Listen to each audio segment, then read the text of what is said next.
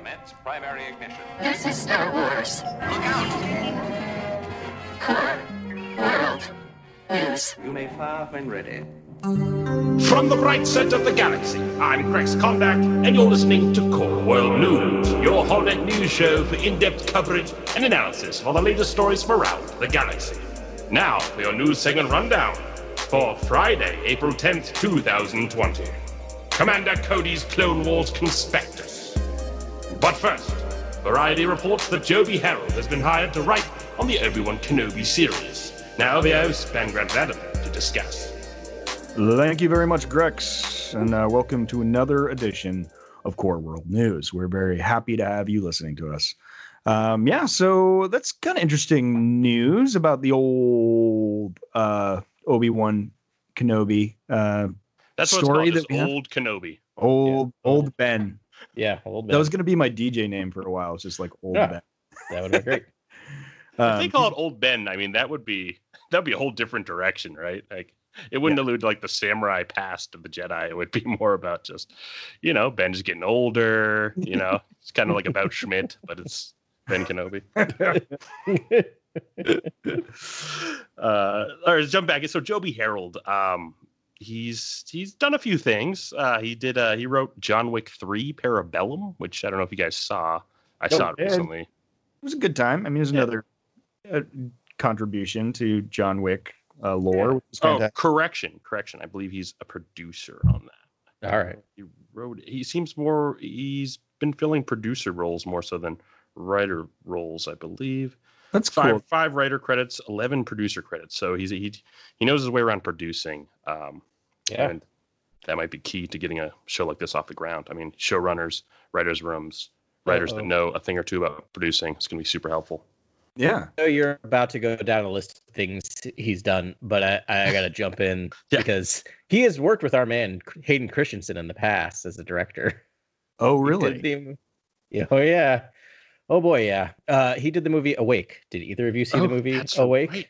No, Yeah, he wrote not. that movie. So he did. He didn't produce. He wrote that movie. Yeah, and directed it. It looks like. Um, so basically, it's a thriller slash horror where you know Hayden Christensen goes under surgery and is awake the entire time because we've all heard those horror stories that have happened in real life. Yeah. Um, I, I it, it's a movie.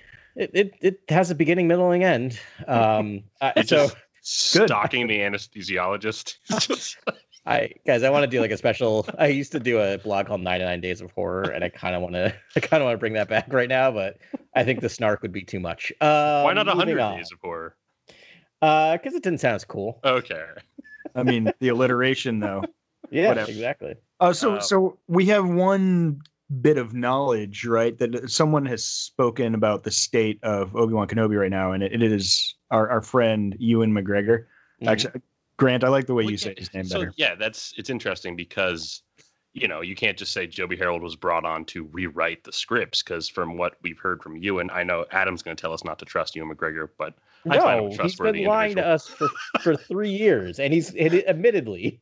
But he Yeah. says the scripts are pretty much there and they're just polishing, and, and he likes what's there already. So I imagine that they're going forward with what they've cre- what they've created with uh, Hossein Amini, the previous writer, uh, and uh, there are rumors about what that script entails. But um, Joby Harold's brought on. I don't know if he's doing a complete rewrite or he's polishing. I really don't know. But um, nonetheless, I'm just I, I'm glad that they're hiring, you know, more sets of eyes to look at the script because I know the characters mean so much to so many people. Yeah, and it wouldn't be Star Wars if you didn't have multiple drafts, multiple people on scripts. Oh, I mean, yeah. even from the beginning, right? When you go into once you get to Empire, you got the lead. You know, the Lee. Uh, don't get to my death by committee. Ring. No, no, I no. I mean this positively is that it's it's Star Wars is hard for one person other than George Lucas to nail, right? Like it is his brainchild, it is his world. Right. And so I think sometimes you need to have multiple writers on there to kind of, like you said, another set of eyes on it to be like, Totally. does this feel like Star Wars? Which I think is an important question to ask with all of these properties. totally and after reading that art of book you know that like there are key people you can go to that can help you determine that and doug chiang for aesthetics like he is someone who knows what's a little you know, you know either too you know retro sci-fi and what actually then fits into what what you know what's what's star warsy and you know he kind of understands the mcquarrie uh, aesthetics that you kind of need to uh, achieve. And Mhm. um, and Filoni and you know Pablo Hidalgo and these experts who just know the lore so deeply that um, these are these are people you can go to and get all that information. So, um, but it's fun to see all these different you know writers who've done major films like run in here and uh, and try and put their hands on this the script and change it and rearrange it and you know I think it'll be a better it'll be a better outcome the more writers. I mean, I wonder if they looked at like Rogue One and then Solo, where they essentially, I don't know if they had to, but they ended up doing sort of the same thing where they had like one director and then brought another director to sort of punch it up. And like, if, you know, Kathleen saw something there where a new set of eyes, a new perspective really brought a lot, you know, another dimension to the story and, and uh, to what they're doing. Um, and I wonder if that's just standard practice now. If are we going to see them sort of layering in people um, creatives on on these projects because a they can afford it and b they have the talent that wants to do it. Um, I don't know. I'm just curious if that's just like I mean I guess we're saying it, it has been standard practice, but I wonder if this is like actual modus operandi now for them. Yeah, I think so. Yeah, I think it's just a, it's just a tough character to figure out. Like that puzzle is super hard to figure out. Um, you know, do you do you give him the Tuscan Jedi's that are kind of rumored in the Amini script, or do you do you create a new foil for him that's just as interesting as you know Vader or the foils he's had in the past? Or both. Right. Yeah. like I, like like because it's what are we? It's probably gonna be ten episode series, maybe season. I mean, I know they talked. They haven't really said whether or not it's a series, right? I, I think we're all kind of assuming it's a mini series. That's my thought. Is that's a one and done. But that was my thought with like like the series Picard because how do you get right? How do you get him back? And that's clearly an ongoing series. So Ian McGregor might be down to just come back every little bit. So you can have multiple threads, right? You can have multiple, you can have your A bad guy and your B bad guy, right? And I think it'd be interesting to have him working with an ex Jedi like himself, trying to figure that out. And that could be a little more complicated, right? Is it is it someone he's fighting against? Is it someone he's trying to ally with? Are they kind of like thrown together? And then you have your big bad Imperial something or other. Yeah. You know, guys, I've been pitching my Kenobi on this podcast since Mhm. the dawn of time.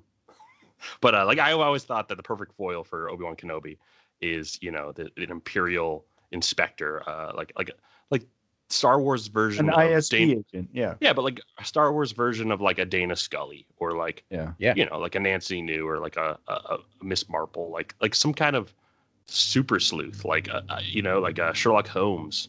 But um, make her a woman, make it ceiling breaking, make it fascinating, make everyone want to rally around this character. You know, even have sympathy for this character and get that imperial perspective. And then you have the, you know, it's almost like a battle of the of the wits after that. You know, with Obi Wan, I think that's like that's a, the most interesting story to me. I would love to dive into Jedi stuff, but I feel like I like when that's slow drip. I like when Jedi lore is like all the Force and that stuff's kept on the back burner, and we kind of get maybe there's like a little bit of some kind of Jedi knowledge that's passed on through you know exploration of actual territory on Tatooine or whatever, what have you. But um, a whole a whole another Jedi character might be might be too much Jedi for for this story. Where it should be about, about uh, you know fish out of water. I mean, he's no longer the Jedi are have fallen, so this should be a, a story about his growth outside of the Jedi Order. You know. Yeah, I mean, and I I think the story's crippled because I think it has to stay on Tatooine. And in previous Yeah. conversations about this, I was uh, we posited and, and guessed, you know, whether he can actually leave the planet. But I mean, that's one of those cornerstones of Star Wars, though. It's like it's going to be really weird that it's only going to be we're on one one planet. And uh, I guess I'm definitely going to miss the sort of you know hyperspace and exploration and all these new terrains. It's just going to be the same terrain over and over and over again. Easy to do, but the, it's really it's going to lean on Ewan McGregor's acting, I think, to make it compelling. And uh, it's yeah, going to be very very new. But I, I mean, to that end though, I think that's something. They, I mean, Star Wars has had great actors, but Ewan McGregor and this character are you know married. They like they he's fantastic. It's just going to be Yeah. Compelling to every time you know he does anything um, because he's just so great and i can't wait to see what he redoes you know how he revisits this character and how he's changed and, and it's going to be awesome Yeah, you know, I agree. I, I mean, I cannot wait. I'm a little interested to see because again, not to bring up Picard again, but it's kind of the closest thing I could think of, right? Is someone kind of imbuing this character and fans wanting him back forever. Um, and you know, I don't want to speak ill of the first season of Picard, but it wasn't my favorite thing in the world, even though I love Star Trek and I love that character. right but it had nothing to do with uh, Patrick Stewart, right? Like every time he was on scene being Picard, I was like right back in it, right? So I have this faith then in in whatever's happening with the script, whatever's happening with the directing and producing. It might be great, it might be whatever. Watching Ewan McGregor embody Obi Wan Kenobi is going to be amazing, no matter what they surround it with. And I hope they surround Right. it with an amazing story. Totally. But I know I'm going to be in in the bag for it, no matter what. Just like Right. I was excited every week Picard came out, and then I would watch the plot and be like, okay, this is fine. But hey, I got to watch Sir Patrick Stewart be Picard again, a thing I never thought I'd see, and that was amazing. Right, and that's probably what this new hire is. I'm sorry, what is the the writer's name again, Grant? Uh, Joby Harold, and Joby. uh, his other works include uh, he was a producer on the most recent King Arthur movie, the Guy Ritchie film. I love that movie. he, uh, he, he not only producer, he wrote that. Um, yeah. I, so yeah, but I mean, you know, that- maybe it was The Hangover, but that was not a great two hours in my life. It's probably your hangover. It was my hangover. It was great. I, I Yeah. when I watched it, it was awesome. Okay, cool. He You- wrote, You uh, loved it with the sword and the dragon. And uh, never mind. Moving on. Moving on. Wait, there moving was a dragon. Then I remember the dragon. I don't know. Anyways, yeah. Maybe it was The Hangover. Yeah, he wrote um, Zack Snyder's Zack Snyder's upcoming movie Army of the Dead. Yeah. Can I? Okay, I'm just derailing us left and right. I was so you and I are clearly looking at the same Wikipedia page or Yeah, yeah. something, and I and I I was 100 percent listening to both of you, but I'm a huge zombie fan, Yep. and I am not a huge Zack Snyder fan, but I think his remake of Dawn of the Dead is actually fairly solid, um, shockingly so. And I'm like George Romero is one of my Yeah. you know personal heroes, and so for me to say that breaks my heart every time I have to say that I kind of like the Dawn of the Dead when remake. you pointed out all like the the stratum, like the layers to uh, the original Dawn of the Dead, I was astonished by how deep those films, honest, like Yeah. it can be. It's Oh, yeah. it's pretty amazing. Your I, your knowledge of these films is, is Oh yeah, it's. unquestionable. I mean, I it's my. It, I mean, I anyway. But so uh, apparently, this is a semi sequel to his Dawn of the Dead. There, it's a zombie. It's a, a heist film with zombies, basically. Um, so it'll be interesting. All I'll say is this guy Joby has now written three things, right, that we can see, which is Awake, um, and King Arthur, and fine, um, and this Dawn of the Dead or Army of the Dead, which has not been released yet, but should be out. It looks like it's done and it's just in the hopper for Netflix. So I'm waiting for them to just drop it. So it'll definitely be high up on my watch list now that I know that guy wrote it. So it'll be interesting to see. So that's um that that Zack Snyder title. That's a Marvel title, right? Or no? It's it's it's not with Marvel. It's is No. it a Romero remake, Adam? No. Or? So, all right. So there's two questions coming at me hot and hard, hot and heavy. Uh, one, uh, no. So Snyder was involved with the DC universe Hmm. films. So he did like uh, Batman Sorry. v Superman. Yeah, um, yeah. I don't want to speak ill of that, so we'll move on. Um, It's a and very positive podcast. Chris Terrio Yeah. wrote wrote both those movies you're you're thinking of right now. yeah, yeah, yeah, yeah, Yeah, yeah. yeah, yeah, yeah, yeah, yeah. Oh boy. Um, It's and those then, two. I know it. And then the other question is no, it's, it has nothing. It's not a remake at all of anything that Romero ever Okay. did, but it seems like more of a sequel to Snyder's Dawn of the 2004, I think Dawn of the Which Dead. I liked. I, I did like that. Film. I shockingly liked it too. I want to hate it every time I watch it. I look for why I should hate this movie, just because it it it's capitalizing on literally number three on my top ten movie list of all time, which is the original Dawn of the Dead, and I still watch it and go, "This is pretty good." Yeah. All right, so I think I answered those questions and more. So I don't think any of us have seen. I mean, I think I saw King Arthur, but I barely remember it. I remember it being kind of over the top, effects heavy, and kind of a bizarre retelling of the Arthurian like tale. But um, but nonetheless, it's it's King Arthur, so he, you'd think he would know his way around, you know, mythic fairy tale storytelling. Yeah, you would He's- think. I mean, yeah, I just wonder on how he got in the building there. Like, just you know, Well, he's also writing an upcoming Transformers movie, and we know I think Steven Spielberg's been involved with Transformers since the inception, and we know Kath- Kathleen Kennedy was, you know, worked with Spielberg for years, and uh, they have a close relationship. Uh, I can imagine that was the grapevine, really. That it was kind of Yeah. like, hey, sounds like know he's this guy named Joby. yeah. It sounds like his stock's rising right now, and maybe Yeah. maybe he. I would. I'd be. I wonder if he reached out to Lucasfilm and was like, "I'm a huge Star Wars fan. Can I? Is there anything you know I could take a look at?" Yeah. I mean, it's it's interesting because he works on a lot of properties, right? That a lot of properties that have had previous incarnations, right? Like he worked on King Arthur, which again was the first one of Guy Ritchie's planned six movie series that is now a one movie series. Um, but like you know, it has a long history, and he tried to do something new and creative with it. Um, he was the executive producer on Robin Hood. That Robin Hood movie came out. He was on, like you said, John Wick Chapter Three, this Army of the Dead, which is another. So he clearly, um, he clearly doesn't mind stepping into a world that's already been formed, right, and trying to do something with it. And same thing, like you said, he's he's doing. I think the sequel to Bumblebee seems to be what he's writing, which is that, which is the train. So he's doing spin-off of a spin-off movie. But uh, Right. I actually, here's shocker. I did not hate the fir- the Bumblebee movie that came out. It was not terrible, and I oh, do not has particu- one of the best openings of all the Transformer Yeah. movies. I don't particularly like- like any of the Transformer movies, but I actually had a pretty good time with Bumblebee. I thought the opening of Bumblebee would have been the opening of the very first Transformers film. Agreed. Yeah, it, it got 'Cause it, it is- right. Perfect. Yeah. It is like this classic Cybertron opening Yeah. uh, that just makes you fall in love with Transformers all over again. Um, yeah, so that's exciting. He's jumping aboard. We still know there's the 2022 movie that's Yeah. slated. They haven't moved that. Uh, I mean, that just every time I hear it hasn't been moved, it just makes me think it's Ryan's film because I mean, we know he's been writing, and there Yeah. hasn't been any shakeup in terms of his, you know, relationship with Lucasfilm. And uh, and I heard it was a dream to work with Ryan, and um, yeah, so I- I, I don't see why it wouldn't be his film. I'm gonna go out there and say it's it's Feige's film. Okay.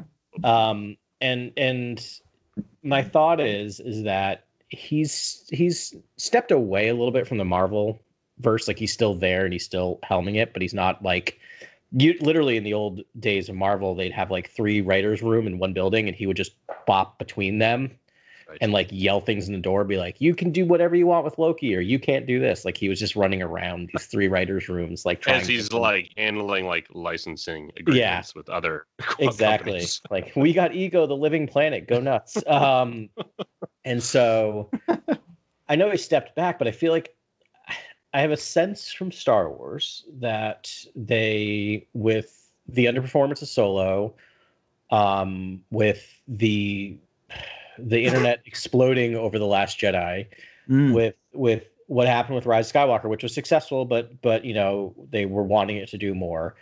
And then with the I don't know if you of- read the Art of book, Adam, but uh, the Last Jedi was received with critical acclaim. Like there was, it was a great film. First paragraph. There was yeah. no dissent. Sure. Uh, again, I love that movie. That's not me saying sure. It's just that's a that is factually yeah. oh, whatever. Um, and so I feel like they're kind of looking for the next thing in Star Wars, right? And so I think they definitely are still working with Ryan, but I think they're looking for a, you know, quote unquote win from because I feel like they feel like again a quote unquote win hasn't happened with them in, since like Rogue One, right? Where it just seemed to like unite everyone, and it was a big Yeah, that movie did that. That movie was very, uh, uh, I'd say, impactful in bringing us together. Uh, Yeah. because I mean, it the was about a band. Mandalorian was a huge win. For, yeah i yes I, I was just speaking specifically of the of movies right Feature because i think that Yeah. but i think but think about that think of the lesson they learned there is they brought someone from outside of the star wars family who su- is successful at creating large blockbusters and giving him free run to do whatever he wants with some guidance of a star wars Right. you know, See, I have a different. I have a different idea. I feel. I feel. Um, Kevin Feige is still very much involved in the Marvel Studios cinematic universe, Marvel Cinematic Universe. But um, I, I think the plan was before we got hit by the plague, but uh, was to develop Spider-Man in a big way across studio endeavor to develop Spider-Man across a series of films, just so they have the iconic Spider-Man as this foundation piece to the Marvel Cinematic Universe, as he he is like uh, you know just like the Fantastic Four, a kind of foundation piece to the comics and all that and uh, everything that's come out uh, since since then. And um, I feel like I feel like Spider-Man was. I feel like this. I feel like in secret he was really really honed in on Spider-Man right now. Oh yeah, Uh, he was. Yeah, he loved it. He wanted to get that so hard, and he wanted to when that deal was starting to go south last year. He, he the stuff he did behind the scenes to get him back in. So I'm gonna I'm gonna come back at that with I think I think you're right. I think the other thing is what Marvel did with with things being shut down is literally they have a release schedule through like what 2024 something crazy like that. They like know their dates Yeah. everything just got pushed back one, right? Black Widow got pushed back to November because that's when the Eternals was supposed to go. Eternals got pushed back to February, which is when something was supposed to come.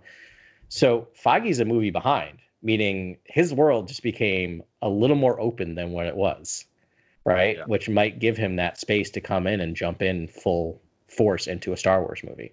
Right. And and But- 2022 is still a ways off. I mean, there's Yeah. there's plenty of time to do pre-production, which you can still do in quarantine, and then you know it's only like a year of production and post-production. I think usually goes into these. Right. Well, I mean, it would have to. You'd have to be. It would be crunch for serious development about right now because you have to start prepping for, you know, mm. shoot in a year. You know. Right. Oh right, yeah, Yeah. right. So you'd have to be development meetings every day right now, constantly. Do you Um, also wonder that maybe yeah. they're kind of like I kind of feel like they're doing this with Disney Plus stuff is like maybe they both have that slot and whoever can show that they they're further along and they can get it done gets it and then the other one gets to the next year slot. You know what I mean? Do you think maybe that's that's, very interesting because you have someone who's you know does it all, a Rian Johnson, and then you have a Kevin Feige who's a you know a producer, uh, m- mega giant, and it's like oh, so you know either the production pass path or the writer director path is going to yield a film. You know, which one's going to win out? Which one's going to be developed sooner? Yeah. Which one's going to be ready for 2022? That's fascinating. That's interesting. I wonder if that's happening right now, or you know, it's just Rian Johnson. Like, Yeah. because Yeah. I know Yeah. that deal's been they've been that deal's it's been inked since Yeah, the begin totally. since before Last Jedi came out, right? Totally. Like didn't we were talking I mean that came out and he was already on board for doing three more Yeah. because they loved it so much and they loved him so much. Yeah, I think this is going to be called the reboot trilogy too. I think it's that's what it's going to be labeled at labeled as at the end of the day because it's like I feel like it's going to capture all the essence of what Star Wars is and just give you a whole Yeah. new cast of characters. Yeah, I wonder. I wonder. I, my heart actually wants the next movie to be Rian Johnson's. Uh, Yeah. Though I love that idea that they're just competing. We know that um, Kathleen kind of runs it fast and loose. It's just sort of like Mhm. As soon as they know a thing, they usually and and again can talk about it. They'll talk about it. You know, it's like that's what they did with the Cassian Andor series and the Obi Wan series. As soon as there was even like a thing, like I, I think as soon as the actors signed on, they're like, all right, we're gonna do this. We don't know how, but it's gonna, you know, we're gonna pull it together and we're gonna make it work. So, yeah, that would be interesting if they actually were having a race. But I, I don't know. I am leaning more towards Rian Johnson. I, I want to see um, his next effort. I want to see this reboot. You know, we- we're talking about like established blockbuster, um, you know, producers and writers and how that had worked out. And R- Rian Johnson really wasn't that. I mean, what was it? Looper was that that's his movie, right? I'm not. Yep. Yeah. So I mean, that was a pretty big budget movie, but it was nowhere near this. That you know, The Last Jedi was really his first foray into the blockbuster, and um, so maybe. But I mean, you you can't argue with a billion dollars. So and, and that's what that that movie made. So I mean, he it, it it's sex, it's successful by that metric. I'm sure Disney appreciates it. I don't know. I'm I'm I want to see a sophomore effort. I want to see what he's Yeah. going to do the next time. And I mean, who knows what the world's going to look like in two years? Yeah. I will say this, regardless. I, I'm with both of you. I think my heart says Ryan and my gut for some reason saying Feige. Like, yeah, Um, but I'm fine with whatever we get. Either one. You're right. Like I'll be excited for different reasons for either one. But I think the thing that I'm just so excited about is like I you know, I got bummed with all the Marvel stuff getting pushed back. I kind of live my life from Marvel movie to Marvel movie every four months. yeah, yeah. um and so that's taken a bit of a toll on me but like just seeing that date stand there and to know there's going to be like another holiday star wars movie because that's just been my favorite thing since Yeah. 2015 is like watching that movie five six times over over winter break like and i can't it's awesome that that's coming back again right. yeah. So, so we've talked about this a couple times, but I, I want to get your present day take on this. This next movie, 2022, uh, whether it's uh, uh, Feige or um, or Ryan, what era is it? Is it going to be uh, after sequel era or after the sequels? Is it going to be way early? Is, I mean, are we going to get like High Republic stuff, or is it going to somehow be concordant but not entangled with the Skywalker saga? I, I say Jedi Sith Wars, like I say, going back a thousand years to the the last Jedi Sith War. That's what that I mean. That's the biggest, most blockbuster thing I can imagine. And with Kevin Feige, like I could I could see Kevin Feige producing and Rian Johnson direct writing and directing. Like I could see that being Yeah. credits. And Wow. Ram Ram Bergman, obviously, uh, Ryan's producer, also being an executive producer on the project. Right. But Kathy, yeah. it just it just seems like you know it's it's a major IP, and we know Kevin Feige just you know he doesn't direct these Marvel films; he hires directors. Why not just why not just get the best in the business? Get Rian Johnson to write, direct, and Kevin Feige to produce. That's a mega epic that no one can Yeah. really you know. Right. a- a- And, and all that all the kind of fan controversy surrounding the Last Jedi would be washed away by having Kevin Feige in the credits because it's we all they all love the Marvel films. Yeah. Right. That's a really interesting point. We're acting as if these are two separate things, and you might be onto something where where there might be more collaboration, and it might be more of. We talked about a lot in in previous A lot. episodes. Teams, right? Who do we team who with? Yeah. And And, to we talked about teams for for Yeah. Ryan. Yeah, Ryan and Kevin Feige would be a really interesting team, right? To Oh, get yeah. someone who is Yeah. so um like methodical in his directing and so thoughtful and and able to craft really interesting stories with someone who knows how to make just blockbusters that ties in giant Right. mythos right like that's really interesting yeah Yeah. Yeah, there's the kind of macro and, and, and micro where it's like, uh, you know, Ryan's paying attention to the detail of the story and the characters and the worlds and the lore and the concepts and the themes and the poetry of it all. And then Kevin Feige's like, oh, how does this movie connect to, you know, a movie that's 16 films down the line? You know what I mean? Like, that's, Yeah. I feel like that's what you want ultimately for your next uh, pro- uh, production Yeah. endeavor. I love that call. Adam, what do you what do you say? oh man i was hoping that was my misdirect was gonna was my ruse was gonna work um i, can don't go know first if you need more time. No, no. Well, yeah, you go first because I don't think more time's going to help. Well, no, actually, I'll let you go last because mine's just going to be. I, we'll end with a bang because Okay. I got nothing, and more time's not going to help because I definitely see where Grant's going. I can totally see them doing Jedi Sith War. I think that'd be an epic. That'd be huge. I don't necessarily see Rian Johnson doing that though. I feel like he likes smaller personal Mm. films, and so. But that's where I get into a bit of a problem because I'm thinking like maybe we do a side story that's kind of concurrent, but it doesn't have to deal with the Skywalker saga characters because I don't think you're going to get, nor should we get right now those characters in right now. I think we need a bit of a break, and we'll we'll talk about that in a future episode when we pitch episode ten. Yeah. But I feel like that point it's hard to tell that story without everyone, including myself to some degree, going, yeah, yeah, yeah. But what's going on with Rey? Yeah, yeah, yeah. What's going on with the with with Right. the you know what I mean? So I don't know. Or we've talked about in the past, you know, jumping way into the future of the story. That's hard to do though, because then if you do want to jump back and tell episodes 10, 11, 12, they almost start feeling like prequels, right? Because there's only Yeah. certain things they can. So I don't know. I think Grant might be on something with going way back and doing the Jedi Sith War, but I'm not sure. What do you think, Ben? Right. So Adam uh, artfully dodged. Um, Yeah, artfully. Well, I think you said a far future, which I think is brilliant. I think we're gonna get the we're gonna get the rusted C-3PO, gray-haired Chewbacca, you know, story at some point. I promise you guys. oh, that would be great. Rusted C3PO, like finally full circle, but over like millennia. Yeah. yeah. That would be pretty great. Um, I so my heart wants the sequel trilogy. Yeah. Um, I really don't think it's going to happen, but like th- this, I can't wait for our pitch episode because we've talked a lot about this off air, and like we've got, I mean, it it could be a really amazing sequel. But now I'm like, I don't know, but if if I wanted to do like a one B or something, maybe he tells the story of Ezra Bridger chasing Thrawn in the outer regions, and Hmm. maybe that's an important story. And he goes and does that. I mean, it would be weird to like. I, I I've never associated, you know, Ryan with Thrawn. I feel like that's more of a Filoni story. Um, Yeah. And actually, they might coincide, right? If the rumors about another Rebel season is are true, then that's that's what they're going to cover. So maybe that's not going to be it. Um, but yeah, I, I, it's interesting because there's no obvious path here. I mean, the, the High Republic has been brought up in books only, so I mean that could be it.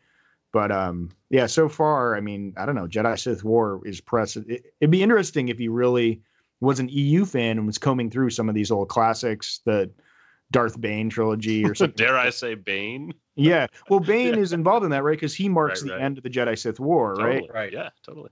So um, that Yeah. would wouldn't mind that being reforged, that whole storyline. Like I wouldn't mind all of that being played with and, and changed dramatically. You know? I think we're all big fans. To me, I think it's like the best series of the old canon. To be honest, like I, Oh, yeah. I still I have memory of books. My my my memory doesn't tend to hook onto that stuff. Right. But man, I do remember those books very vividly. right. The author was Karpyshyn. Drew Karpyshyn, yeah. Yeah. yeah. those books are great. Um, yeah, because there's some cool stuff in those books too. Because we know uh, Bane was, I think, a trooper. Like uh, he was in this unit called like the Gloom Walkers or something like that. He was like a trooper in the Sith army before he became like a Right. Sith. And I was like, oh, this is. And he goes to that Sith Academy. Like there, like there- is so much interesting nuggets in there for Dark Side. you know storytelling that Yeah. uh, hasn't been really accessed yet because it's been so secretive. Right. and Ryan would be such a good dark side. Like they're due for a dark side centric story, right? Mm. I mean, I guess not. Like really, you could argue that Vader is like a you know the the original trilogy is you know really about Vader, but I don't know. Really, if your if your protagonist was Bane, I mean, it'd be pretty interesting to sort of see those those wars, or even I mean. I, I could see one where he does an episode and by the end of it sort of Bane, the war has ended, and Bane is about to go on his vision quest of the first episode, you know. Or, but I wonder if it's like his parent. It starts with his Bane's parents or something in the Sith War, and like trying to deal some of that, and really get you know create a whole cast of characters through this, you know, through the war from the you know from the Sith army point of view would be kind of interesting. But really, Bane is, I mean, obviously the main event as far as I can, you know, the biggest, Well, most. yeah. I, I can't wait to talk about Clone Wars and Ahsoka uh, later on, but uh, I feel like an Ahsoka type character might be the way forward for a storyline around the Jedi Sith Yeah. Wars. Uh, just someone who's outcast of the Jedi and not a Sith, someone in between. And I think Rian would excel at someone who's you know in between. Mm. That would be you know, writing, uh, writing that character. Um, I have a few questions before we jump out of this uh, this segment about Obi Wan and the, the movie in 2022. Um, uh, back to Obi Wan real quick. Jabba, would you? How would you feel if Jabba was incorporated in the story in some way, or would you dislike that? I think that could work. I, I, I yeah, I, I think you have to ring out. I mean, if this is going to be a multiple episode series, you've got to ring out everything we know about Tatooine because it has to tether back. And just going to like Mos Eisley and you know maybe he's watching the Lars Homestead is not going to be enough. And you're going to need antagonists, and there's plenty of them on Tatooine, but but you need the Hutts. I mean, it's it's Hutt space, right? So um, That's yeah, that's yeah. interesting. Yeah, kind mean, I'm that's kind of yeah. I'm kind of over Maul, Crimson Dawn, and Jabba the Hutt. I wouldn't mind you know new areas being mined on Tatooine, new characters, new gangs. True. But it's hard, right? It's and, and and you want to avoid too much over fan servicey things, but at the same time, from a logical perspective, if we're talking about this taking place, what was it? Right around the same time as Solo, maybe was it like ten years before yeah, Episode Four? I mean, that seems to be like Jabba is at his height of power. It's hard not to. It's There's Star Wars. You, 20 got- years between the the fall like order 66 and new Yeah. Hope, right 20 Yeah. years or 10 Yeah, nineteen, I think. okay 19 Yeah. Um, so i mean it could be 20 years before and and and but we know solo's 10 years before right Yeah. It's just like Star Wars has to have games. It seems like an easy out to me, though, doesn't it? To It does and it doesn't. Like it feels like if you don't do it, right? Like if you don't put Jabba in there, it feels like why wasn't Jabba in there? We're talking about Yeah. Star Wars. You have to have gangsters, and if you're on Tatooine, you're not going anywhere but Tatooine. You have to have Jabba. But then you put Jabba in there, and it feels like it's fan service. It feels like a trap. It's a trap. well come on i mean the it's important to have these tethers to the original Yeah. trilogy. It, it just it, it brings new life into it. It, it gives it meaning and it, it it makes it feel like it owns the same DNA. It, I think we're 10 years away from the movie that has no tethers to, you know, creatures or facts and or characters from the original trilogy being involved in some way and like a thing Totally. that Yeah. comes I out. I mean, if you look It'll at the happen, Mandalorian, but- right? Mandalorian, we got Jawas, we got Sand People, and it didn't. And it felt good, right? Like it felt like it made sense. and we have a baby Yoda. I, mean, loved the Baby use of Yoda, Sand, yeah. uh, Tusken Raiders in uh, Yeah. Uh, Mandalorian. Loved the loved that. of Tusken with the like hand signals. Oh, yeah. yeah, God, that Um, yeah, so I, I wouldn't mind Jabba being in the film. Just maybe, maybe don't lean on the character. Uh, hopefully, there's no laugh Yeah. in the trailer. You know, something Oh, like that. Because oh, oh. that is a really, really like iconic laugh that would easily draw me in. But well, I mean, now that you said he- it, that's totally going to happen. no, Yeah. but I mean, Obi, Obi, that's not Obi Wan's character. He doesn't deal with Jabba. It's not really. It's not Obi Wan to me. you know, but he'll have character, to. I don't know if, if it's anything like that book. I, I hope they do incorporate some like some of that Seven Samurai. Like he gets in, you know, he does make some connections with some locals and has to like liberate them from Sand People or Tus, you know, Tusken Ra- uh, Tusken Raiders, or you know, maybe it is Hutt controlled, and like we find out more about that. Uh, you know, in, in addition, I mean, that would be fun. There's also, I mean, there's a young Boba Fett kicking around out there somewhere, and we know he works for Jabba. He's Jabba's guy, so um, that might that that could enter into it. um, because we don't. There would be no sort of conflicting things. Yeah, later. and there's there's real history between Boba and Obi Wan as well that is Oh right, is right. palpable. Yeah. I mean, if you Yeah, if it yeah, yeah. if it if it was dealt with in that story in the series, I mean, I could see it being interesting. But Yeah. again, I feel like Obi Wan is kind of he will confront the underworld in this film, but I don't think it'll be the central uh, uh, challenge. I agree. I agree with that. Yeah, They're just think- on the periphery, and Correct. also krayt dragons. He's going to Oh. Oh, definitely. oh, Oh, that's 100% the trailer, by the way. I mean, yeah, that's the trailer. The trailer is him standing at the mouth of a massive cave, and it just, you know, the head of a krayt dragon just coming out of the shadows, right? Um, So awesome. yeah. uh, so, uh, um, other, uh, so 2022. Uh, what if that? What if the 2022 film deals with the the High Republic era? Would you guys like that? The kind of expansion of that storytelling in that era? I don't know. Haven't seen it yet. Right. Exactly. Yeah. We only That's why I don't. Yeah, that's why I don't think it's going to be because we're not going to have our first taste of that for what Yeah. three months at this point, and by then it's got to be further along. Than I, I think. I think their plan with the High Republic is really just let it be its own thing out there in the comics and the books, so we don't have to worry about publishing Totally. books that are are connected so closely to other Right. properties. And I feel like that's only going to become a movie if it's a huge success. I would I would be kind of shocked if we ever see anything in the High Republic other than these two series. Yeah, those are seeds. I think they're planting seeds and they're seeing what grows. And you know, again, maybe five years down the line, it's it's got a cult following, or you know, Sure. actually, I don't know. I mean, we'll know fairly soon whether people like it or not. I'm excited for it personally. Yeah. I like the fact that we're now separating these two realms and I can just read the book and read the comics and not worry so much about how it connects to all the other properties. I love it- synergy, though. I love. I do syn- at times Uh, too. Yeah, I'm I'm I'm with Adam on this. I, I love that they're they've carved out a whole era to tell these stories where they're not they don't have to preserve canon and they can actually take big swings and tell Yeah. really dramatic tales. Uh, I I'm really excited for that potential because I from what I'm getting in the comics and the books currently, it's not as groundbreaking as Star Wars should be. In my Right, right. Yeah. They've it's felt like they've been handcuffed through these Yes. Totally. trying to like you know not spoil Rise of Skywalker and and and all that. Oh yeah, So- tell me about it. I will always say- say is a real shame because the writers and artists they have on board are like top notch. Oh, geniuses. Yeah. And I'm so excited that they finally kind of just are letting them loose to do whatever they want in this new realm. Yeah. Right. And, uh, yeah. So that's and finally, not really a question, but it, on April first, it was uh, uh, it would have been Toshiro Mifune's hundredth birthday. Oh, So, Wow. yeah, shout out to um, one of the greatest actors of all time. Uh, could have been Obi Wan Kenobi in another reality. So it's Yeah. cool to think about. yeah, totally. Super cool. Commander, contact your troops. Now, from the front lines of the other MCGs, Commander Cody's Clone Wars Conspectus. Very good, sir. Thank you, Cody. And welcome back to Clone Wars Conspectus. We uh, we watched last week's episode uh, of season seven, which was episode seven. and We watched uh, episode eight today, so we are all caught up, I believe, all three of us.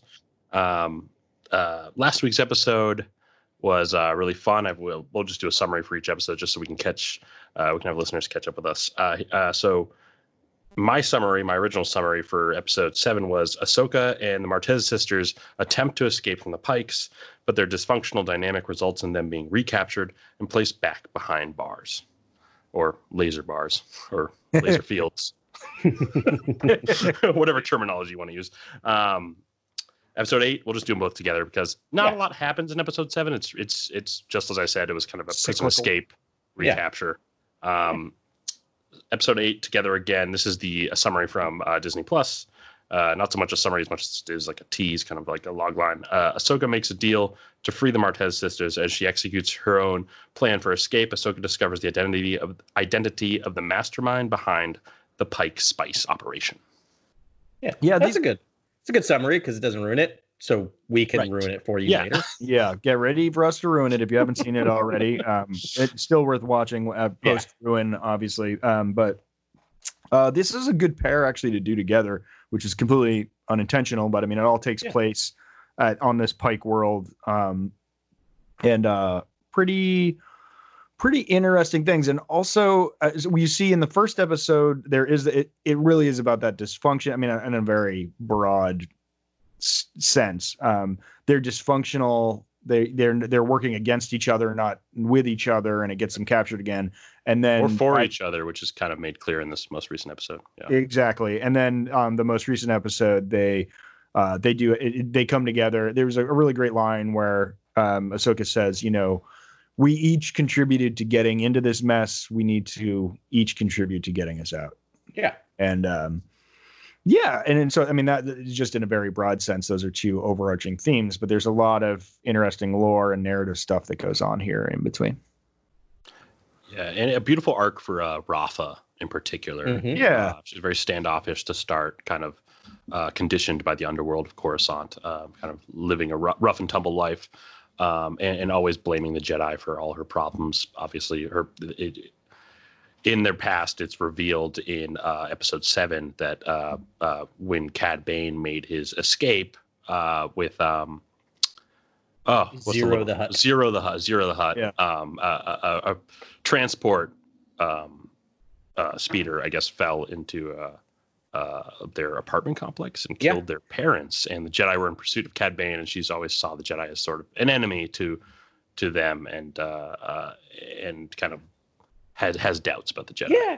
Can you blame her? No, Yeah. you like can't. like Yeah. to be honest i think this i i kind of love that story which actually is ref- reference to um the season finale of episode one hostage crisis like that actually did happen we didn't see the we didn't see the scene that she's describing but we see the escape and we're kind of led to believe this Yeah. is what happens after the escape which i love um and it kind of points perfectly to my vision of the jedi during this time period, right? They're Yeah. they're very disconnected from who they used to be, and in that line from um, oh, I forgot the Jedi's name, and I was going to say who it was. Was it Mace Windu. was- No, um, Luminara. Luminara. I think it was Right, right. Luminara, who basically said like, "Yeah, I had to make a decision, trust in the Force." Yeah. Right, which is kind of the thing. Which, Yeah. yeah, I get Little that, but empty like, platitude, sort of. If you're, you Yeah. know, with two dead parents. yeah, Yeah. I don't blame her for growing up resenting the Jedi.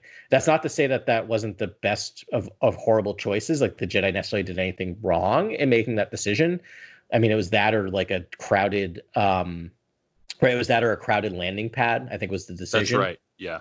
But like maybe you clean up after your mess a little better, right? When that happens, Oh, totally. Jedi. Yeah. Go visit. So like, I love that story. people. Yeah. Right. Or maybe mean- you're not, you know, team Jedi world police sort of thing. You know, which is- totally yeah like i Yeah. feel like it, they have to tread a fine line they can't be like uh it can't be like the council where they deem they assume certain things about problems that maybe the problem's too small for them to get involved and you can't go into the blind faith territory and trust the force either. You kind of have to do what i think ahsoka does which is a kind of a non-judgmental case by case kind of thing where it's like Yeah.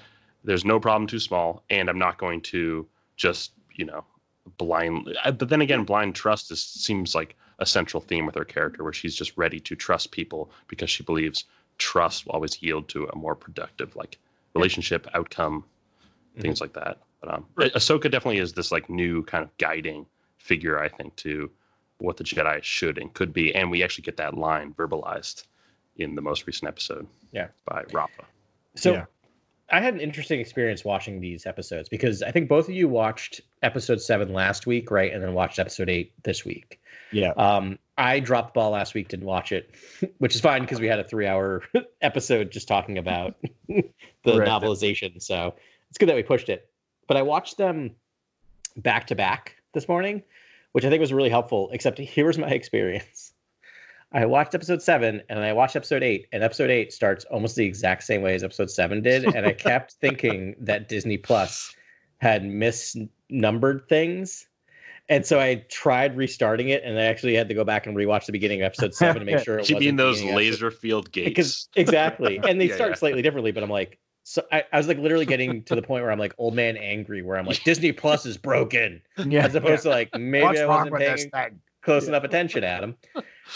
Uh, and but here's the thing. So that then led me to this internal thought process of like so what was episode seven trying to accomplish right? Because i'm like because i'm like I'm literally in the front of my mind watching episode eight is i'm like we've moved how like we haven't moved the chess pieces anywhere physically right literally they are in the exact same spot Yeah.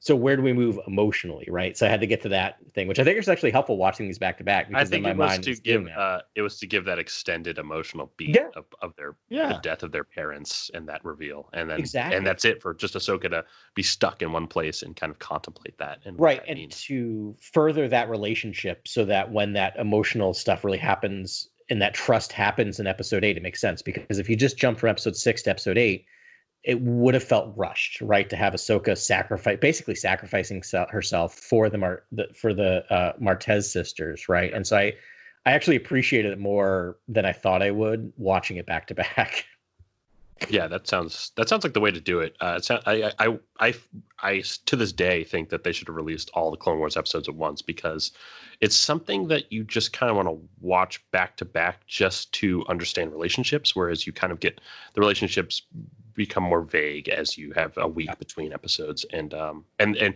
and this show clings to relationships, whereas the Mandalorian's very aesthetically interesting. And there's other things you can grasp onto that make sense that it's a, a weekly show. Yeah, the the Mandalorian each episode's a standalone episode with an overarching plot Totally. going Yeah, yeah. through it. There's a new adventure pretty much every Yep. week. Right, and they're also twice as long too. I mean, these Yep. twenty minute bites are like it's just it's Mhm. it's kind of too short. No, by the time I've settled in, the Right. credits are rolling, and I Right. I think I don't know if they should have released them all at once. I think they should have released episodes one through four as a chunk Okay, and waited a week or two, and then that's almost. Yeah. five through eight because they're mini movies, right? And, Totally. and actually, the last note I have in my entire thing, not to jump to the end, is they should have ended with a with a movie. Clone Wars started with a movie. Yeah. not a great movie, but a movie. Um, and I feel like they should have. I felt like the end of episode eight felt like a, like like like an opening scene of a movie, right? Like it it Yeah. got me. I'm like, oh man, I cannot wait for this next mm-hmm. plot, right? Like it's all the all the pieces are moving together. And I think it would have been really cool if they had similar to what they did with the first movie is just take these last four episodes, re-edit them into one film, and just end the Clone Wars with a direct to Disney Plus hour and a half movie. Right? I think that would have been really fun. I mean, a theatrical release would have been fun too. I didn't they do Sure. a theatrical release for the first one? They sure did. I was there for. Pretty sure I was in the theater as well. Yeah. Yeah. Yeah. Um, yeah, yeah, that would have been a good way to do it. But um, I mean, it was. This is what we got, and the next Oh, arc yeah, yeah. looks like it's Yeah. going to be very captivating and a lot more, you know, players and whatnot. But um, there's so there's other things that apparently there's like a tornado or oh apparently no there's it's raining sideways outside. I'm just Yeah, there's like what's happening to my over house right now, but that's yeah it's Sunny over here, guys. yeah Kamino is actually uh, the normal weather pattern. Yeah. Um, It looks like Naboo out back of my out back of my window. So maybe you are Naboo. I'm on Mustafar, guys. I have things news. have gone really wrong. yeah. Um, wearing masks. There's lots of lava. yeah. One of those is true. um, awesome. Yeah, but uh, so there's there's other plot lines that were developed here that Yeah. were sort of subtle, but were are gearing us up for the next arc. And um, there we know that she's being shadowed or trailed um, by some hooded uh, Mandalorians Yeah. um, that are, are are apparently looking for Ahsoka and just sort of watching from a distance in uh, episode seven, and then they make their presence known at the end of episode eight, and it, um, it is uh, none other than Bo Katan, um, female um, protagonist formerly of Death Watch, uh, redhead.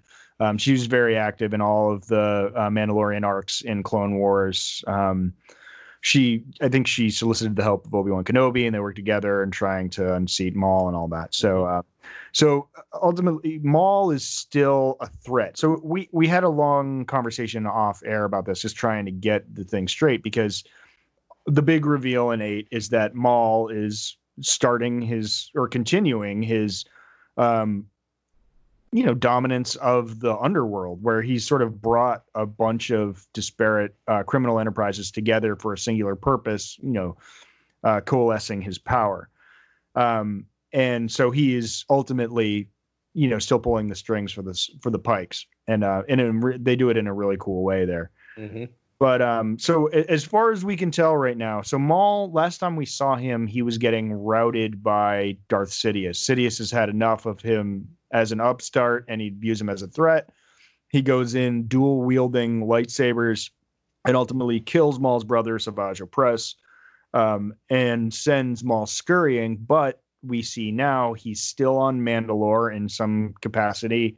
We don't know if he's still the leader of Mandalore, of New Mandalore, um, or if he's just hiding out there, pulling, you know, running his criminal enterprise from there. Um, but we do know that is where Ahsoka is going next. Yeah. Um, and there's a couple interesting things that were dropped in that conversation. The first is referred to simply as Maul, right? Yeah. Which is which makes sense because Darth Sidious officially stripped him of his Sith title in last Yeah. time we saw them interact. right. um, which I don't think is anything official, but basically just said you are no longer a Sith. Um, and they specifically, or Maul specifically, refers to Crimson Dawn, which is the first time we've heard Yeah. that because in uh, the old in, in Clone Wars, he was the head of the Shadow Syndicate. Is that right? That's right. Shadow Collective. Shadow, Shadow Shadow Collective. Collective Yeah, yeah. right? And that kind of broke broke apart at the end last time we saw them. So clearly he is now we're seeing probably the early days of Crimson Dawn that we meet again ten years later, ten-ish years later in Yeah. uh, Solo. Right. Right. Um, I loved this moment, this introduction of Maul in this episode, Mm-hmm. uh, even more so than his uh, introduction in Solo, because uh, That's a hard part. Of, it's just the aesthetics of him just kind of be him being hooded and the gleaming yellow eyes, and you're not getting this kind of theatrical, uh, you know, sitting Yeah. in the throne type of uh, uh, dramatic moment. And um, I love that. I have some questions about holo projection. After Yes. this episode, Uh, Yes, like, Grant, and I don't want to nitpick, and I hate to bring up canon, and I, I'm not this type of person, but But you're forcing it on me. Like you, you know, you're forcing it on me, and you You know did this this, to is happening, yourself, and you Star did this to yourself. Basically, and I obviously some, obviously, you guys are probably going to argue for the idea that it was a kind of force connection that allowed Maul to do this, but um. Maul, when he appears in holo projection, he's able to see the Pike leader, and uh, but then he's also able to see Ahsoka, or, or seems to be able to see or sense Ahsoka, who is like a, a couple floors below them, down in some like on some grates, like just kind of standing on a walkway or whatever. And I was like, can you see how far can one see? Uh, the person who's being projected, how far can they see in the room, in the space that they're actually being Right. projected? he in- actually, I had to rewind this because I was like, wait, what? What was that? He goes to a rail. So they're on a catwalk because Star Yeah. Wars. And um, above Star Wars. Yeah. uh, and, and they're above what look like brewing like um, containers, these big Yeah. eggs that are probably refining spice or whatever. yeah, brewing spice. Um, but on the top level, um, yeah, I guess they're looking for a quiet spot. But then he he's he asks if there was Jedi involved, and they're like, I don't know, or something. And then he goes to a cat, like goes to the railing and sort of looks over as a to his- projection. yeah, turns to stage right, and like looks, and then seems to sense like something going on. In the And they're just idle. Like the pikes are just idle while he does this, by the way. They're just kind of standing there. Yeah, like that's normal to just have a pensive moment. I mean, they did get it's tone perfect Maul in Solo. Like it's Yeah. it's just like he's a different character now. It's like a different side of his character where he's just terrifying to terrifying people. He's like the Joker, right? In Yeah. like Dark Knight Rises. And and like all these these, you know, tough guys are just like scared, you know, ishless to to this guy. And um and he can do whatever he wants. But uh it was just very good, like him in the projection, and they're all just like, "Oh God, this guy!" You know, and th- there was that great line where they just like, "Do you think he knows?" And he's like, "He always knows." Yeah. It Yeah, yeah. reminded me of the Neimoidians in episode one with Sidious. Right? Like very much of like that opening Oh, line of just like At last, scared of a holo projection. No, the Neimoidians Oh, oh. like scared of a holo projection of a Sith just being like, No, you wanted to say something? I'm not saying anything. Like right, right, yeah. that's a good point.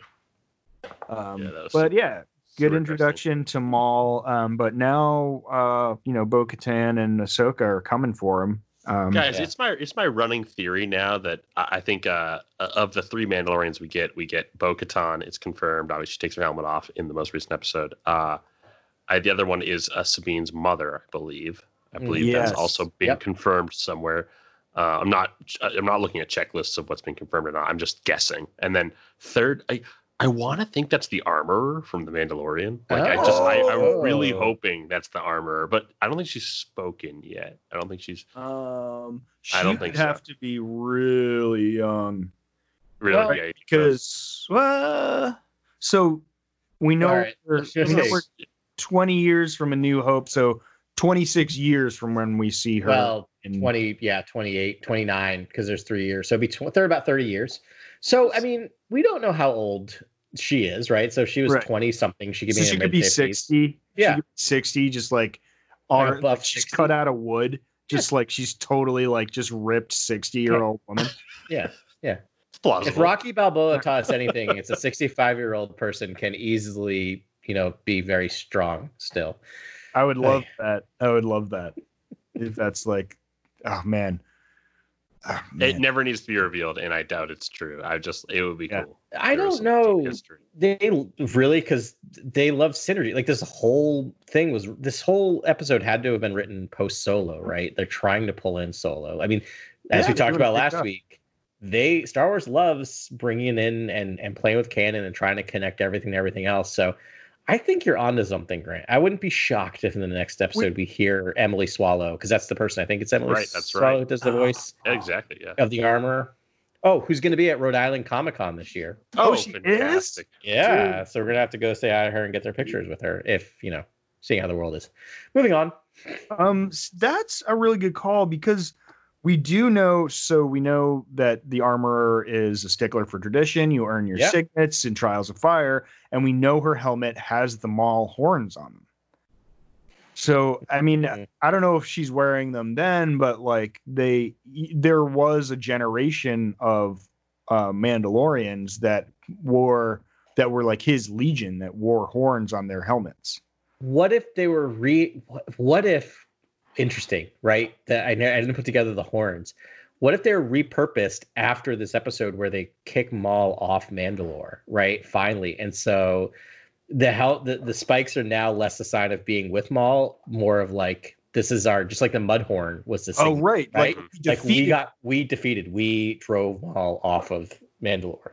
Wow. And I'm looking at Emily Swallow right now. So she's 40 right now. So technically, Yeah, I don't she think that. could be she could be 20 here in this, and then she's 40 in um in Mandalore. Sure, but she's always just a voice, right? So she could be anything. She'll never Yeah. take her helmet off. She could be, you know, it's a voice is a voice. you know. Right. But I'm just saying Yeah, if we're yeah, going to assume that the voice actress is of a similar age as a person, actually, you know, 40 she could be 40 and she could be 20 there. Sure. I love that call, Grant. Headcanon. It Yeah, would be I love it. It would Yeah. be cool. Um, I hope that person either doesn't say a word or if it does, it's Emily Swallow. So it doesn't ruin can head Yeah. canon.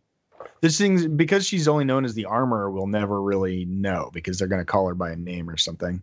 Right. right. unless unless she actually like fabricates armor for Ahsoka or something awesome. Um, That's but- too awesome, Ben. I don't know if that's allowed. That's, That's too cool. too. uh, imagine they're like you're like listen. Armored Ahsoka is way too cool. I, I need it now. They did it. They did it for Obi Wan. They gave Obi Wan I know. armor. Fair treatment. Let's get some Ahsoka armor going. It sounds way too cool.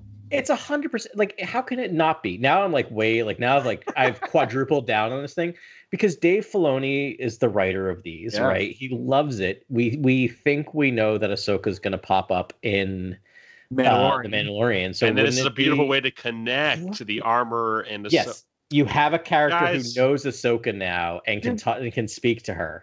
Okay, didn't so wait? Did she did she direct at the in the last episode? I'm doing my third rewatch right now, Mandalorian. But um, did she give directions to the Mandalorian, or she's just like, you need to find the Jedi? Period. Full stop. Or did she like, there's this region I've heard their tribe lives in this area. You should go see them. Maybe she's referring to She's To Ahsoka. totally referring to Ahsoka. Totally. She's hundred percent. This is because she. I don't. I, I don't know. I've only watched it the one time. I mean, I watched these episodes multiple times, but only through one watch. Right. And all I remember is that she said like her his people, right? Like you have to bring him to his people. But I don't think she had more information than that. Do you Yeah. do you remember Grant? No, yeah. Uh, no, I don't think she gives away any locations of any sort of Jedi or No, that she no, it's, still yeah, knows it's about. just, it's just a vague thing that you need to find them.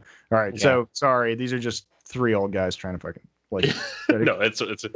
I, I have no idea, honestly. But um, yeah, I'm now. You're just getting me back onto the the the speculation about Baby Yoda and where he'll end up, which I have to think it's going to be in Luke Skywalker's arms or something ridic- something ridiculously awesome like that. Like I can't My wait goodness. for this season. Like this that. season is I think it's going to be three times as good as the first season, which was already amazing.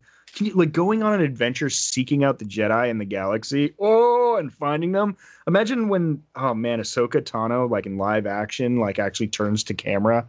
I have a bad see the, the see the Force Awakens has has ruined me for expectations of movies Oh, because I have because I have I love that movie, but I have a sneaking suspicion that the last minute of episode 10 of season 2 of the Mandalorian is him fighting Ahsoka and then it's just like credits and then we wait another year. I mean, that would mean that you would spend 10 episodes just like planet hopping and picking up clues and What did Doing we do for the first season? Well, uh, yeah, I'm not saying I'm not saying it's good or bad. I'm just saying Yeah. that's what that would mean. Um, but yeah, because I mean, like his ultimate goal is to deliver the baby, but like maybe he runs into Ahsoka. Ahsoka's like, I'm not your person. Like you need to find Yeah. Luke. Like Luke is doing this. Yeah, and that's see, that's I, yeah. Ben. I think you're onto something there. I think uh, uh, much like we saw in the Clone Wars, um, when the, the Obi Wan, uh, not Clone Wars, uh, sorry, Rebels, with the Obi Wan Obi Wan mo- uh, episode on Tatooine, wherein we see uh, Luke from a distance, and uh, mo- most recently in the Pixar film Onward, you see something occur from a distance, and Yeah. I, I I could definitely see. Ahsoka becoming familiar familiar with the, the baby Yoda and, and Mando, and then eventually bringing the baby to to Luke, and Luke could be you know off in the distance taking the child from her, and then you know Yeah. wherever it goes from there is, is total isn't that the season isn't that the series finale? Right? I Like mean- isn't that but like that's totally what you do. I would be That's- happy with that. Because that's how you get ar- that's how you get one around it. episode de-aged, um, a little bit de-aged Mark Hamill. totally. um, Yeah. in there and just doing Mark Hamill things, which is makes me just gush and just be so Yeah. happy. But the the thing is, if we follow this line of reasoning, then that means Baby Yoda is one of his pupils. And what happens when you know Snoke nukes the place? Does it kill Baby Yoda, or also- does But Luke also knows about Yoda's hut on Dagobah and could rightly deliver the child there to live out its years. You know, what I mean, like he doesn't have to train it. In, the, Right. I feel like our entire episode is dovetailed into itself because now I'm guessing the question was asked, where does the next movie go? I don't know. It goes to tell Baby Yoda as an adult story. like, like, it starts Oh, yeah. on Dagobah. Dagobah. I mean, they'd make the most money that way. I mean, the box office numbers would be a billion every time. Just Um, don't give us teenage Baby Yoda. Like teenage Groot is my least favorite character Yeah, in all right. of Marvel Guys, cinematic uh, we're not going to argue about teenage Groot right now, are we? I mean, if you want to lose, Quite possibly we one of the greatest CG characters of all time. Oh, I Baby Groot. the I like old Groot. I like all Groots. I like old Groot and Baby Groot. Full stop. uh, same, honestly. Who likes teenagers? No one, Right. except for um, movie makers. Um, You guys like um, Kylo Ren, yeah, he is. A perpetual teenager. Right. I mean, that's true to life because like men, uh, mostly at least my teenage years lasted until I was 30. Yeah. yeah, that's about, that's about right. I feel you. Um, so uh, as far as these episodes go, just jumping back to the Clone Wars, we were talking about Baby Yoda for a good second there. Um, if you guys want to speculate further, by all means, go ahead. I got, I got nothing. I got I mean, nothing. I got tons of stuff, but nothing. Yeah, I know we've got stuff, but it, it might be another whole episode. Um, these episodes loved Rafa's arc. I love that she standoffish, becomes this total selfless Mhm. hero, going to save Ahsoka at the end, and then says Ahsoka is the, I believe, uh, the how the Jedi ought to be, or Yes. the Jedi should be. And I really Yeah. loved the line. I thought that was worth the four episodes and worth this this telling of this story to get that line of someone who uh, sees who Ahsoka is and how she's different from the Jedi. Right. And, And and this actually So what she's does, right. and this is this does dovetail back into what I was saying before for my hopes and why I want a sequel trilogy is because I want a throwback, uh, or not a throwback, like a, a new vector for the Jedi, something that's taken the experience of the Skywalker saga, learned from it, and and now the Jedi are more pure back to their roots. Like what what is their role in the galaxy, and they find a new role, and and Ahsoka could spearhead that. She could be you know a, a leader for Rey in um in a sequel trilogy, and Yeah. um this could be laying the groundwork for that. And um, Yeah. I hope I would love to see that. Yeah, me too. Turn on. Do we do it, guys? We covered it. We covered it all. Yeah. I think Covered so. it all.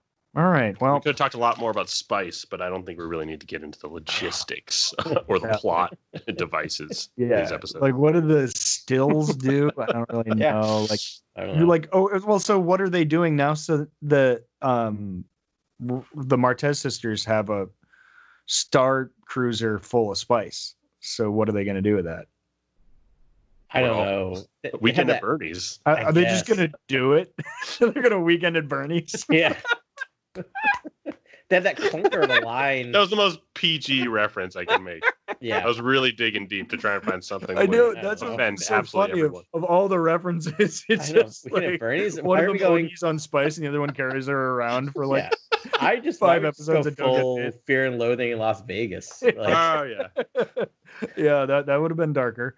That Yeah. maybe not. I don't know. That's Ah. just amazing. by the way, if you ever want to have a good time, go on a road trip and put put Fear and Loathing in Las Vegas on the uh, on on your on your. I listened to that while I was doing my road trip. That was fun. yeah, yeah. Um, oh, that is a good one. How about when they straight up just crushed a pike in an elevator and dissected him, bisected him? Oh yeah, that was dark. I was like, they're gonna let go of him, right? Oh no, oh no, they didn't. And then you hear just like crunch. Guys, you have to Yeah. remember, Clone Wars is like the darkest of the animated shows. It really is. yeah, there's a lot of deaths. That um that poor uh, Trandoshan uh, uh like I don't know platform manager. You know, caught Yeah. a bad one. That Yeah. dark, I do like that darkness though. Like, Me too. I, I think that is part of the George Lucas touch as well. Like Yeah. when Mace Windu chops off Jango Fett's head, Yeah, like that is something that I don't think Disney would do. Like, I don't think they would do that in a Yeah. hundred 100 years. They would never do that scene. All right, what's And the I think- darkest thing that happened in the sequel trilogy that's anywhere close to that? Uh, Oh. I guess. I mean, well, Rogue it, it doesn't doesn't count if it happens to a dark side character either. I think. well, why? to. Well, they did. No, they, no, did you they did can't. Uh, I don't skewer Han Solo. They shish kebab Han yeah, and that was pretty graphic. You can't, that was good. That was Grant. good. You can't use the example of decapitating a bounty hunter and then and then and then handcuff us and say you can't say to the Morally character. gray character. I think I think he would No. work for any work for the credits. Yeah, that's not good.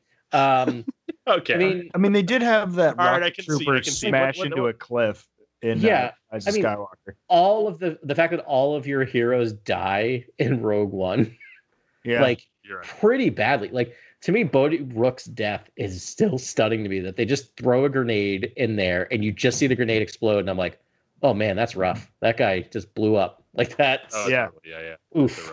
And what Vader does on the, the Yeah, you canteen. just you just Ah, nailed right. it. He bisects a guy Yeah. as he's Right. walking down a hallway. yeah, there it is. That's pretty dark. Yeah, Rogue One and- still feels like an anomaly to me. It feels like I get Tony, get uh, you know, Tony Gilroy. Let's make this, you know, and and get Gareth Edwards and make this total kind of like, you know, I gritty think uh, war film, basically. I think the darkest thing they did in the if we just take the Skywalker section of the sequel trilogy is still the opening to the first movie into episode 7 when they just are slaughtering the uh the town folk. Oh yeah, Like to me that's still why I'm like Yeah, Yeah, kill yeah, them yeah. all. It's like still I- that still sticks in my mind. It's like Kylo cannot be Kill redeemed. exactly. Literally I'm still wa- every time I think I'm like, "Oh, I'm glad you saved Rey and you kissed her," but like you just slaughtered an entire you ordered the slaughter of an entire village. So like, yeah, yeah, yeah.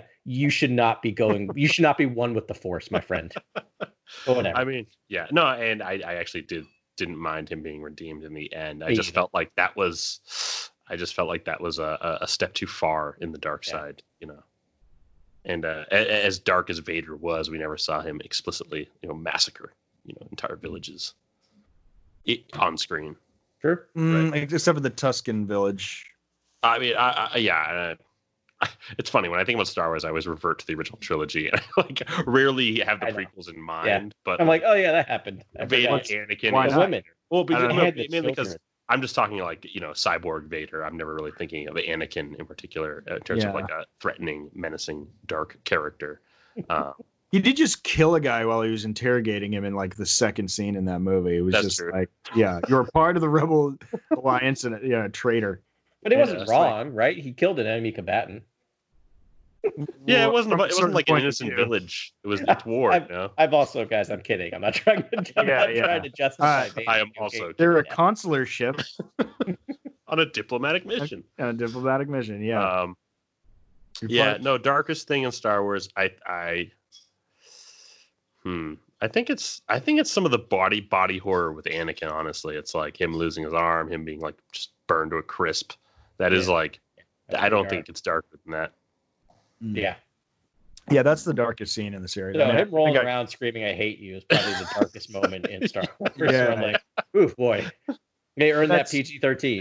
yeah, Yeah, that's I mean that's Lucas though. Um Yeah. but I was trying to think of anything else. I mean the Rathtars, you know, those are there's some gnar there. Yeah, I mean they, they have the decra- decraniated uh, servant in Solo. That's Yeah, Oof. that's pretty. Yeah, really upsetting. I rewatched Solo, and that scene, like Yeah. that that character gets some screen time, and I'm like, oh boy, that is that is not that. That's and he's like talking to the thi- talking to the decraniated person. I'm like, this is this is dark.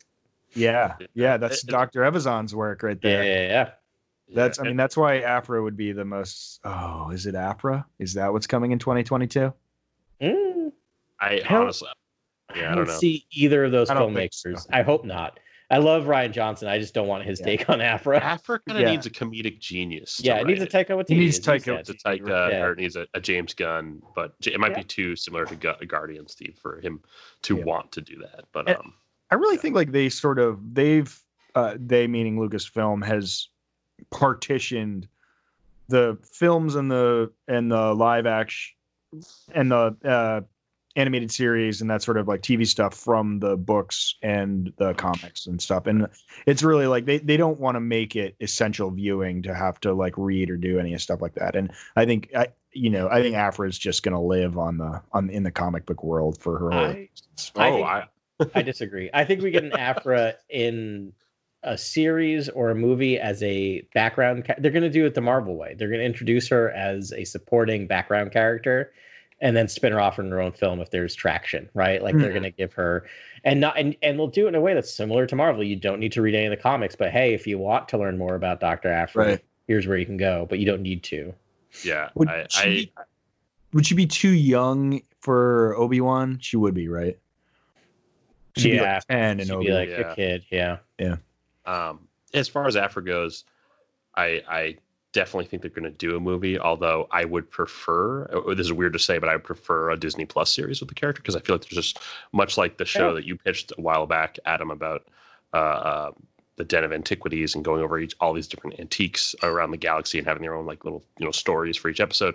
Mhm. Um, you, there could be so many mysteries. It could be like the X Files of Star Wars with a Doctor Aphra series. Yeah. Um, uh, but what I think is going to happen is that uh, I think Indy Five is slated for 2022, and I think that they're, man, I think they're doing. They're, they're probably writing so many different scripts and throwing around so many different ideas for what that film is. It's Yeah, probably they already are. written. It's probably are there are it probably in Oh, pre-production at this point. I But mean, and um, Jon Kasdan was the last person attached, and I think they Oh. someone else. Already Jon Kasdan would be a nice name to have But he- to Aphra.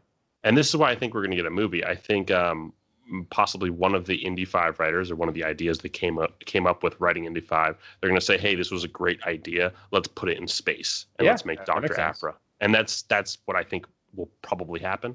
Yeah. But um, Hmm. yeah, Indy Five. I mean, it's the, all guesses are valid at this point. Like, who knows what the next archaeological expedition Yeah. Indy's going to go on? I have to think it's the the I would say it's the Dragon's Triangle would be fun, like something Mm. like the uh, mysterious area of the of the Yeah. globe that planes are disappearing, whatnot. Yeah. Totally. Um, but something iconic like that that you could just set in space, very easily set Yeah. in space. Right. hey, Die Hard Three started out as a script for Lethal Weapon Three, so hey, that, that stuff happens all the time. Interesting. That's a really, really good insight, man. That I could definitely see that happening. Yeah. All right, I'm going to cap this thing. We've uh we've done a great job. This has been super fun um, talking to you. I hope you've enjoyed listening to this and it's uh, piqued your interest and made you think about the galaxy far, far away. Um, that's my favorite thing to do. Um, we got more Star Wars coming, and it's Yeah, you know the important stuff like dark science, cloning, pew pew, blasters.